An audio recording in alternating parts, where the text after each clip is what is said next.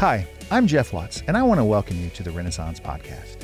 And I also want to thank you for partnering with us as we strive to reach the heart of our city with the truth and love of Jesus. There's always something new and exciting happening here at Ren, so please follow us on social media. You can find us by searching Renaissance Decatur. And you can also connect with us by visiting our website, rendecatur.org. Enjoy the podcast, and thank you so much for being a part of this community. Good morning, everyone. Welcome to Renaissance. My name is Jeff, and I'm one of the leaders here. I want to tell a quick story um, before we get to the passage that I, we're going to read today. So, um, while you're turning in your Bibles to 1 Corinthians chapter 2, we'll read verses 6 through 16. 1 Corinthians chapter 2, 6 to 16. While you're turning there, I want to share a story about um, what I was like as a young boy, because I know you're all wondering, right?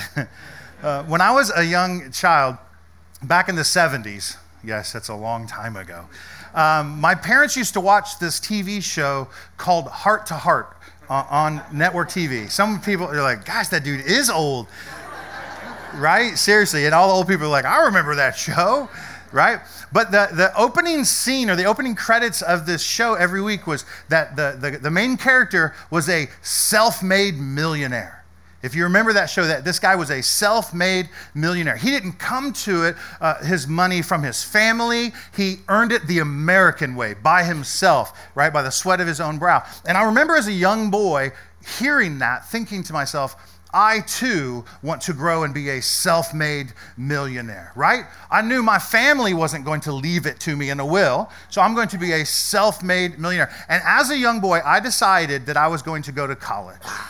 I was eight years old and I was convinced I'm going to college one day. And the reason I'm going to college is to gain this knowledge that is hidden behind the doors of the higher education system. I'll go get my degree, which I've been able to do, right? I got a, I got a four year college degree in five years. Think about that. yes. So I was going to go get my degree and I was going to become wealth, wealthy. I was going to be self made man, is what I'm trying to say. Still waiting for that to happen, just so you know. But I was convinced that if I could just gain this wisdom or this knowledge, some business practice, some, some way to gain uh, status in this life, then I would succeed in this world. I would have the joy, the peace, the happiness, or whatever uh, it, it was that I thought a self made millionaire surely had. I'm thankful for my parents for saving and, and putting me through school. Um, there are institutions in the financial world that, that support students going to school who can't afford it. It's called student loans, right? I'm thankful I never had to do that. My parents paid my way, which is awesome. Um, but know this at the end of the day, with all of the knowledge that I've gained, right, with my degree and whatever else, at the end of the day, um, it truly will matter for naught. I'm, I'm happy to have it. I'm glad I have a degree. In fact, I would even argue I think God would want us to use the faculties and our intellect to learn stuff. I think we should, I think, I think we should strive to learn things. I think we should, we should want to know more than we did the year before. I'm, I'm just one of those people who constantly likes to grow and learn. But I just want you to hear this that at the end of our days, when we breathe our last, I want you to know that this, this knowledge or this wisdom that we've gained from this world, it truly will not matter when it comes to eternity. There is a wisdom, there is a knowledge that does matter, and it is, in fact, what Paul wants to address today. He wants to talk to the, the people in Corinth. May I remind you, this is the Apostle Paul writing a letter to Christians who live in a Grecian city called Corinth. He's writing to Christians, and he's reminding them of some things. And, and I, I lay emphasis on that because I believe that there are Christians in this room. Don't raise your hand. There might be Christians in this room. And, and I want us to be mindful of what God has done for us and the wisdom that He's given us through His Spirit, and that's what matters for us at the end of our days. See, Paul's going to draw the distinction between wisdom or knowledge that comes from this world or wisdom or knowledge that comes from God. One of them matters to us at the end, one of them not so much. I think they're both important. I just want one over the other, yes? So, that being said, would you turn in your Bibles to 1 Corinthians chapter 2? We'll read starting verse 6. I'll go through all 10 verses. We'll put the words here on the screen. You can follow along. Paul writes, Yet among the mature, we do impart wisdom, although it is not wisdom of this age or world or of the rulers of this age, who are doomed to pass away, he says. But we impart a secret and hidden wisdom of God, which God decreed before the ages for our glory. Now, none of the rulers of this age understood this, for if they had, they would not have crucified the Lord of glory. But, as it is written, what no eye has seen, nor ear heard, nor the heart of man imagined, what God has prepared for those who love him. These things God has revealed to us through the Spirit, capital S, Spirit. For the Spirit searches everything, even the depths of God. For who knows a person's thoughts except the Spirit of that person which is in him? So also, no one comprehends the thoughts of God except the Spirit of God. Now, we have received not the Spirit of this world, but the Spirit who is from God, that we might understand these things, or the things freely given to us by God verse 13 so we impart this this to you in words not taught by human wisdom but taught by the spirit interpreting spiritual truths to those who are spiritual or to those who have received the spirit is what he is saying. The natural person he says does not accept the things of the spirit of god for they are folly or like foolishness to him. And he is not able to even understand them because they are spiritually discerned the spiritual person, again, the person who has the Spirit of God, he judges all things, but is himself to be judged by no one. For who has understood the mind of the Lord as to instruct him? Huh? Question. But we, he says, have the mind of Christ. He's talking to Christians. He's talking to Christians who are famously debaucherous. What does that mean? Um, think Christians gone wild. Everybody gets a t shirt. You know what I'm talking about? I mean, it's just crazy stuff that the church in Corinth is doing. Believers in Christ, they're doing. And, and why are they doing these things? It's because they've, they've, they've misunderstood what the reality of Christ has made available to them this newness of life, this fullness of life, this other passions and pursuit that have nothing to do with debaucherous living or unholy living. It has everything to do with living the way God would intend us to live, the right and good way, the best way. I mean, who, who here would say you want to live the best life that God would have for you? I'm the only one. Thank you. Although you're wearing St. Patty's gear. I don't know what's happening over there. Way to go, Peggy. Thank you for that. So, anyways, that's what God wants us to understand. And maybe not just understand it, but remember it. Because maybe some of us have forgotten it. That God has called us to something. He's called us to something. He's called us into that what he wants for us. And, and Paul saw in the Corinthian church, they, they weren't living the way God wanted them to. And God, in his great wisdom and love, he sent the Apostle Paul to correct them, to rebuke them, most importantly, to remind them who they truly are. For many in the room today will hear the message of Jesus, possibly for the first time today. And for, for you that are here, I'm thankful that God would send you. But for the rest of you, many of you are on Team Jesus already, but it's hard to tell. It's hard to tell some days. I love you. You're really good at doing it when people are watching. You've got the, the, the outside of that cup polished bright. Everyone who looks at you goes, Man, look at that shiny Christian. And yet, on the inside, or when the doors are closed and the lights are turned off, and maybe everyone's not watching, there's another side to you. Uh, uh, I'm the only one? no, no, no. It's us. It's who we are. It's okay to, to be honest with ourselves. But Paul, he wants to address this those of us that he'll later say in verse 16 that have the mind of Christ. It's a mind that's been renewed by the work of God. It's the mind of Christ. Those of us that have that, we, we just need to remember it. That's what it is. So, anyways, we have a little bit of work to do. So let's pray together and we'll jump in uh, a couple verses at a time here. So, in Jesus' name we pray. God, thank you for everything that you've done for us. Thank you for everything that you've done uh, through your Son, Jesus, willing to leave heaven, to come to earth in, in the form and shape of a man, to live a perfect and sinless life, to then give that life to us as a sacrifice on a cross. God, thank you for raising him from the dead receiving the sacrifice, and then making available to us um, new life for us in faith in Jesus. Thank you for that. Jesus, thank you for giving us your Holy Spirit that has come to teach us and to lead us, to comfort us, to uh, correct us as well when necessary. And Holy Spirit, we pray that eyes would be opened and ears would be opened so that we could see and hear the truth about you. God, thank you for that. Thank you for your Son, Jesus. Jesus, thank you for the Spirit. And Father, we pray all these things in Jesus' name. Amen. Amen.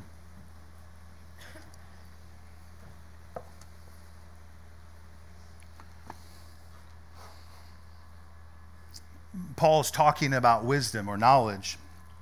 Verse 6, but he says, it's not the, the wisdom of this age, it's not the knowledge of their culture around them, or even of the rulers of this age. It's something altogether different. And the reason he draws a distinction between the, the wisdom of this age or the rulers of this age um, he wants to point to this reality that the wisdom that comes from culture, the wisdom that comes from the world around us, is doomed, he says, I love that, doomed to pass away. Doomed to pass away. Now, in the church, there's this thing called prophecy. Has anybody ever heard of prophecy? Right? And if you're in the charismatic stream of Christian faith, it's, it's we really like prophecy, right? The charismatics love prophecy and prophetic words and give me a prophetic word about my life. And let me just break down prophecy just for a moment. It's, it's how God uses um, unknown things through people who have the gift of prophecy to proclaim things or to tell the truth of something that's going to happen at some point, possibly in the future. So there's this prophetic telling that something's going to happen. And the reason God uses prophets to proclaim those things is so when said things happen, everyone goes, Oh, that's the thing God was telling us about. That's the thing God said he was going to do. And the reason he does that is so no one misses it. So when I read this from Paul, and he says that the wisdom of this age, or the wisdom of the rulers of this age, is doomed to pass away, I thought to myself, is this a prophetic utterance from Paul the apostle? Is he saying, I see the future, and these people are not going to be around? I see the future, and this culture is not going to have its impact or emphasis that it currently does right now. Everyone knows that the Romans no longer rule the world, right? Oh, anyways, they don't. Trump does. Just kidding. I don't know. Where we at? This is me treading lightly right here. Hey.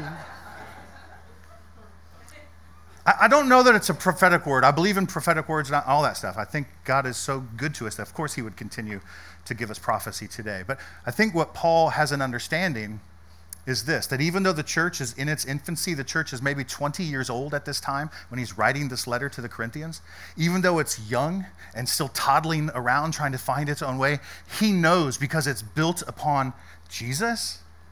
He knows because it's built on the, the truth of Jesus that it will far outlast anything this world has to offer. And I need you to hear that. The things that are built upon Jesus and the truth of Jesus, they will be sustained and everything else is doomed to pass away. Ah, that's hopeful, isn't it? That's hope filling words to hear. That the things that we build our life upon that are in Jesus Christ will remain and everything else will fade away. Who has things in their life that they would love to fade away? Ah, and if it's your spouse, don't look at them right now. Oh, we can't even say that. I can because my wife's out of town.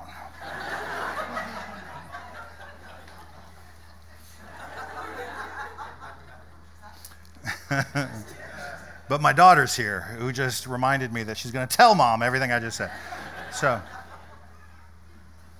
anyways, Paul has this, this understanding that this thing, this church, this, the work of Christ will never disappear. There's a, uh, there's a story in one of the Gospels, I don't remember which one, doesn't matter, but Jesus is having a conversation with Peter, one of the disciples. And, and he asked Peter this question. In fact, I think he asked all the disciples, who do, who do the people say that I am? And, and they're all saying, well, some say you're John the Baptist, some say you're, you know, a prophet from the Old Testament, blah, blah, blah. And, and he looks at Peter and says, well, who do you say that I am? And, and Peter rises up and says, well, I know who you are. You're, you're the Christ, the Son of the living God. That, that's who you are, who's come to take away the sin of the world, whatever. He says all this thing. And, and Jesus responds to him and says, he goes, oh, flesh and blood has not revealed that to you, my friend but my Father who is in heaven. And he said, and upon this rock, or that the truth of that, that, that Jesus Christ, or Jesus is the Christ, right? That he has come to rescue and save and redeem his people. Upon that, I'm going to build my church. And he said, even the gates of hell, he said, hell, even the gates of hell will never prevail against it. Paul has this understanding that if it's built upon the, the gospel or the truth of Jesus and his sacrifice and resurrection for us, it will never fail. But everything else will. Those things, he says, are doomed to pass away, which is both frightening and encouraging to us at the same time. I long for the day that those things that I have not built in my life on Jesus Christ will fade away. Ah, oh, Jesus, come and take this stuff out of my life. Um, for the record, I repent every time I take this stage. You need to know that. I take this very seriously. I never stand up here thinking I've got it figured out. I, I go before the Lord and say, I am sorry for breaking your heart this week. I'm sorry for not having faith this week. I'm sorry for thinking these things or seeing these things or doing these things, right? And yet I believe one day I won't have to say that. One day I only have to like say two things, and then maybe one thing. Anyways, I digress. So he says that all of the wisdom, the knowledge from this world is doomed to pass away. But we, he says, verse 7, impart a secret or hidden wisdom from God, which kind of makes me um, cringe a little bit that somehow there's this secret that God is keeping from us. Remember in third grade when somebody would whisper in the, the, the desk next to you and you were convinced they were talking about you?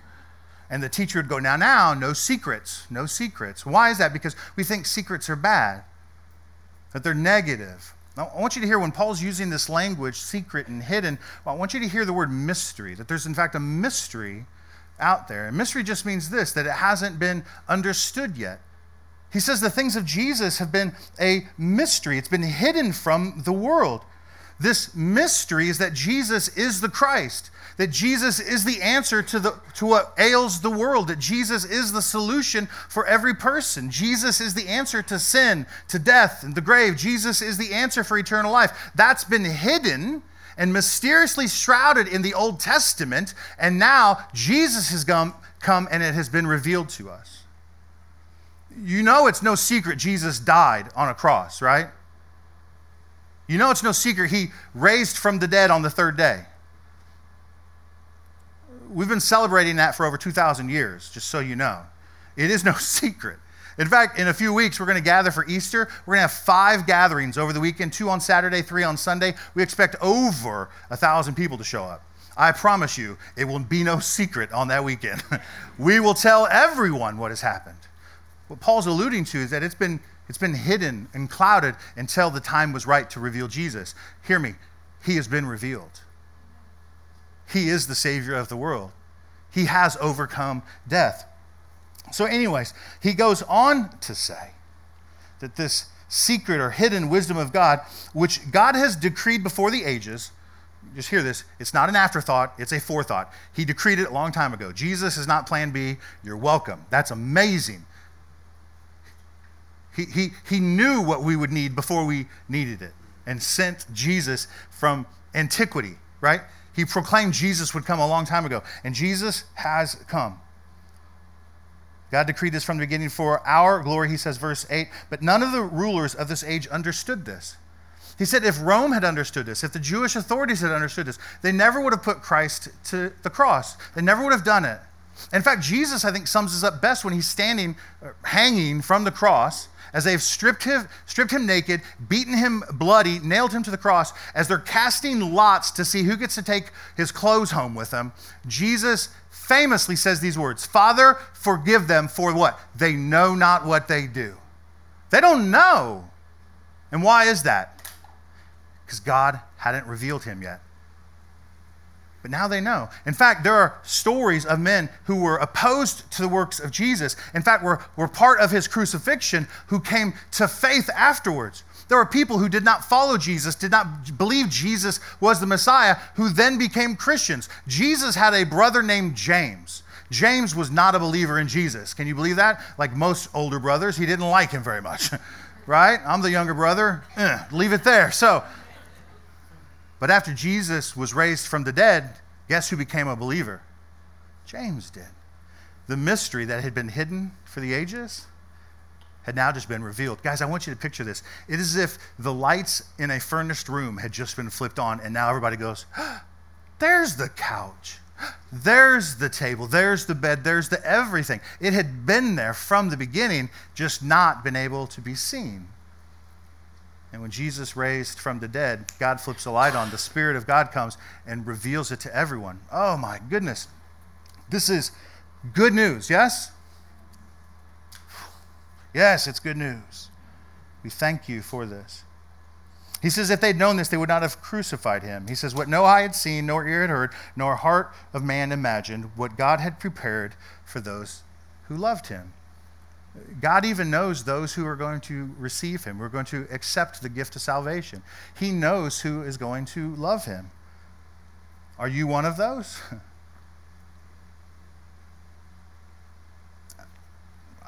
I have no idea.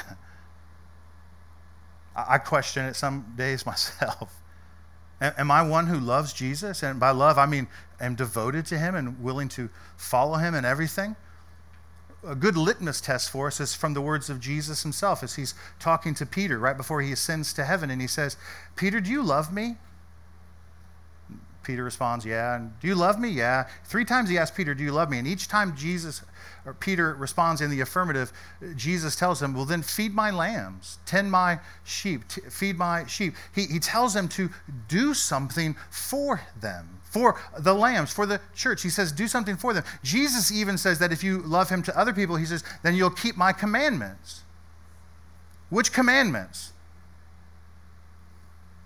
Remember when Jesus was asked, What are the greatest commandments? He says, There are two love God with everything you have heart, soul, mind, and strength, and then love others like yourself. Do you love Jesus? Well, ask yourself, Do you love God with everything, and do you love others like yourself? Because if you don't, then you got to wake up a little bit. You might, you might think you love Jesus because you've been. Um, all right, I'll say this. I'm not scared of you, just so you know. I'm not. I, I terribly care what you think about me, which is a sin in my life. I'm a people pleaser by nature, and I hate every, every ounce of it in my life. It stops me short of telling people things they need to hear some days, but not today. Today, you need to hear this. Some of you think you're a Christian because your great grandfather was a pastor, or you're the third generation that's been going to a church. So you have this Christian lineage that just sort of wove its fabric or wove its way into your, the fabric of your family. And I'm here to tell you that's not even close to true. It's not even close to true. You become a Christian when the Spirit of God reveals the truth of Jesus to you and you accept the gift that He's given you. It never rides on the coattails of someone who's gone before you. It, it cannot ride on, on the shoulder or the, the, the purse of your spouse. Men, you'll never be a Christian because your wife is a Christian. and vice versa. You, you make a decision to follow Christ. You make a decision to love Him. And all of this that Christ, God has done for us through Christ is, is for those who would love Him. Do you love Him?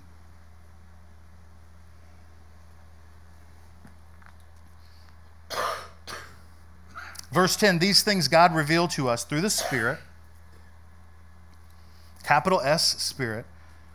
He says, For the Spirit searches everything, even the depths of God.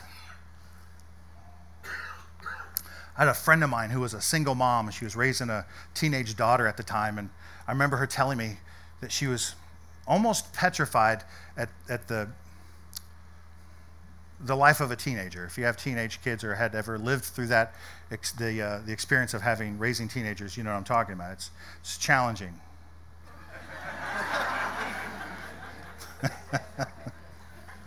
Anyways, this single friend of mine used to say, um, I can't be everywhere with her. I can't protect her and everything. I can't, I can't stop her when she's about to make a dumb decision, speaking about her daughter. So she said, I just prayed to God. I said, God, you, you see everything. You know everything. And she's right. The, the Spirit of God sees everything. And she just said, God, I pray that if ever, if ever she breaks a rule, if she, ever she skips class, if ever she lies to me, then you will have to tell me so I will know. And he did. This, this friend of mine, her daughter came to me once and she said, Jeff, I don't know what's happening, right? But every time I do something wrong, my mom knows about it. I said, I know. Um, this is also a frightening statement for us who, uh, as I mentioned earlier, those of us who like to live our lives um, shiny and squeaky when others are watching, but when doors are closed and no one's home, we say things, look at things, do things that nobody else thinks we should be doing. I agree we shouldn't be doing them. God wouldn't want us to be doing those things. Hear me when I say this the Spirit of God searches everything, even the depths of God. This is by no means meant to shame you, but it's to remind you that you are not getting by with anything, even your lack of faith. I think that was for me. He says, verse 11, For who knows a person's thoughts except, except the spirit of that person, which is inside of him? Uh, Pastor Joe and I were talking about that this week, and and he said this to me, and it's a great way to understand it. He goes, Jeff, nobody would know what I'm thinking. In, in fact, no one can know what I'm thinking unless I actually form words, take these thoughts, form them into words, and reveal them to someone else. You'll, you'll never know what I'm thinking until I tell you, is what he was trying to say. And I'm like, that, that sounds exactly what Paul is trying to say here. He, he says, You can't even know what God is thinking. You can't even know the depths of God unless the Spirit of God comes and goes, Here's what he's thinking. Here's what he thinks about you. Here's what he's saying about you. Here's what Jesus has done for you. You can't even understand it unless the Spirit of God reveals it to you. Ooh, that's incredible. We have received not the Spirit of this world, he says in verse 12 but the Spirit who is from God. And He does this that we might understand the things freely given to us by God. He wants us to understand this stuff. But until a person receives it by the Spirit, they'll never understand it. Now, this might be very helpful for us as we interact with other people who are not Christians in our lives. Uh, other people who do not have the Spirit of God inside of them. You guys all have friends or family members that aren't Christians, right? Right? And sometimes they're sometimes challenging to. Okay, so, and you want to say things like, just follow Jesus, brother. Or just do what Jesus says and blah, blah, blah. And they're looking at you like, you like you're ridiculous. They don't understand it. And, and here's why it's because they don't understand it. they, haven't, they haven't been shown what it is yet. Sorry, Joe, you should probably just preach this. But Joe just shared something else with me. He said uh, recently he was at the store and he saw someone leading a blind person to the bathroom. And he said, at no point did that person who was leading the blind person become frustrated with them and angered with them because they couldn't find their own way. What, what they were able to do is just serve them and come alongside them and help them get to the place where they needed to go. And, and for you and I, maybe that would be helpful for us. Rather than get frustrated with family members and friends and whatever, maybe we'll just lovingly guide them to where Jesus is until God opens their eyes that they could see. But until then, we're their guides that God has given them. A friend of mine who was a pastor in a church came to me once. He said one of his uh, parishioners, if that's the right language, uh, congregants, I don't know, whatever, one of the people that attended his church came to him and he says, uh, Pastor, I work in a warehouse, and all the people in the warehouse tell these, the, the most obscene, off color jokes. And my friend who's a pastor said, Oh, yeah? Tell me a few. no, I'm just kidding. He didn't say that. That's what I would have said. That's what I would have said. I'll tell you if they're jokes or not, because I, I know what's funny. So, anyways, And he goes, and Pastor, so I told him one day on lunch, I'm sick of it. They need to clean up their language. This is ridiculous. I can't believe these people talk like this. Something blah, blah, blah, blah. And my friend, who's a pastor, is appalled at this. And I said, What did you say to him? He's like, I told him to knock it off. Those people that he works with, they're not believers. They don't know any different. But you know what they know now? You're a religious bigot. you're hard to get along with. You're this, you're that, you're, uh, right? Listen, until they see, we can't hold them culpable to see.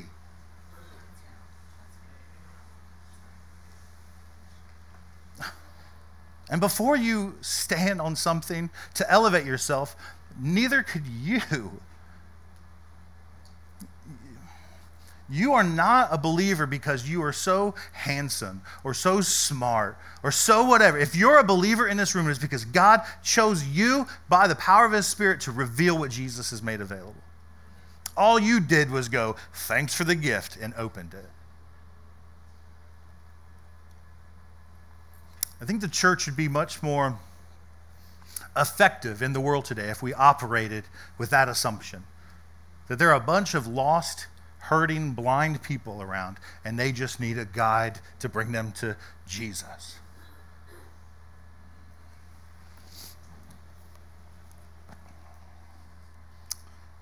He says the natural person, right, the unchristian, verse 14, does not accept the things of God or the things of the Spirit of God. For to them, he says, they're just folly or foolishness to them. And, and no amount of intellect or persuasive speech is ever going to convince someone otherwise. They're not even able to understand them because they, these things, he says, are spiritually discerned. They'll never get it without the Spirit helping them. Verse 15, the spiritual person, he says, in contrast, here, Corinthians, listen. Christians, listen, he says. The spiritual person, those of you who have the Spirit of Christ in you, they judge all things, but himself is not to be judged by no one. What he's saying here is this is you know the difference now. You know the path of, the Spirit of God and the wisdom and the knowledge of God, and you know the, the path and, of the way of the world and the wisdom of this world. You know the difference now, so choose rightly. Again, our friends don't know any different, but we do. This is why when friends ask us to go out to lunch for tacos, thank you, thank you, tacos right? And you go with them and they're telling you the woes of their life. We, as spiritual people, know the direction of, of encouragement to push them. This is why we don't say things like this Well, have you tried having an affair? Maybe that'll help.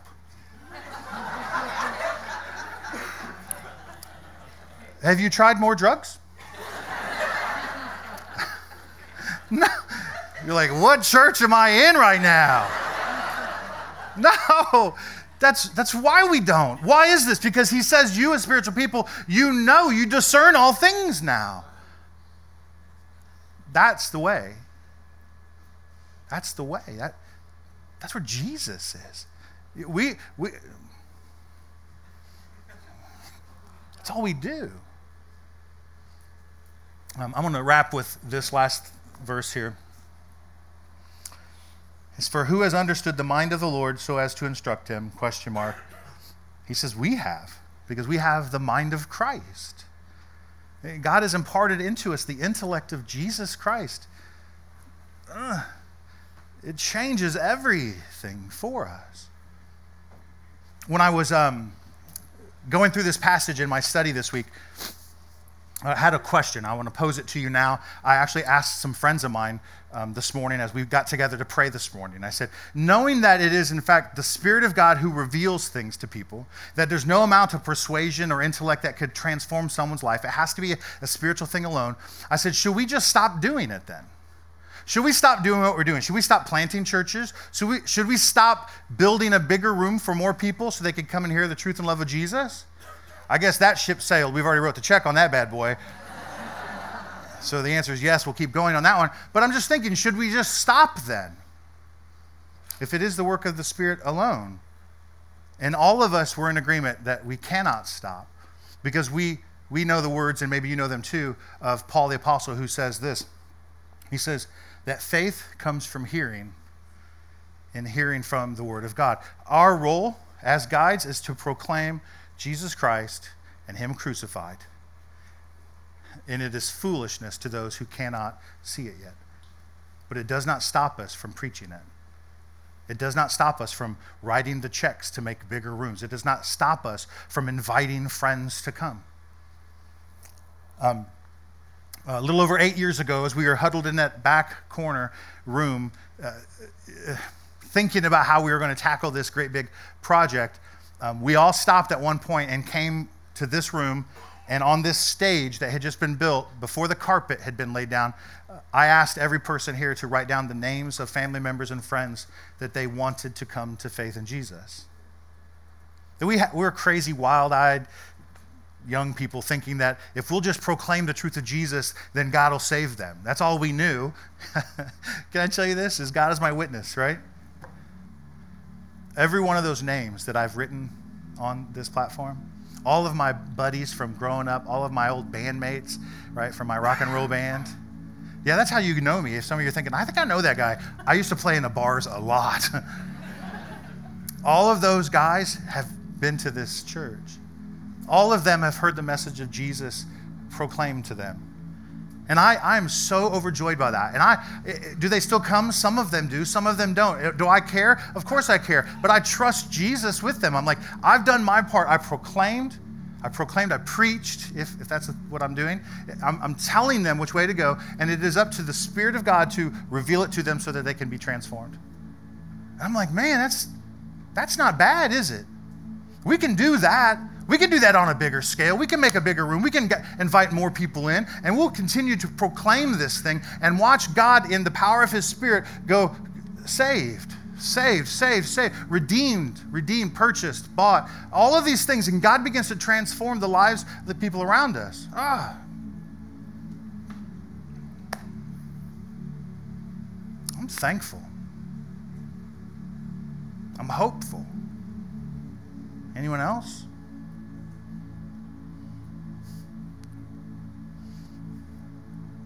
Yes, I'm done.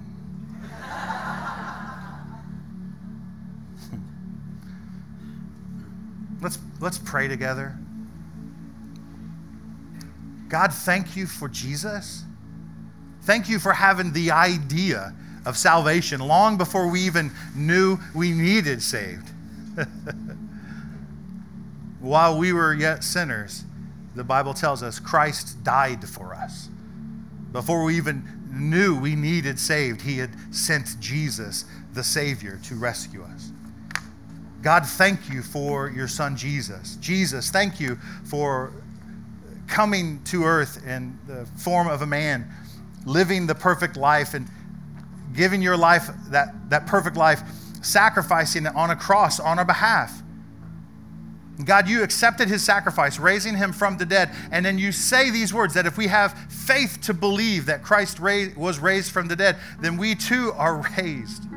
We're no longer stuck in the depths of, of sin and darkness and depravity, uh, debauchery. We no longer have to be called uh, Christians gone wild. We can be transformed, Lord. You can change our lives.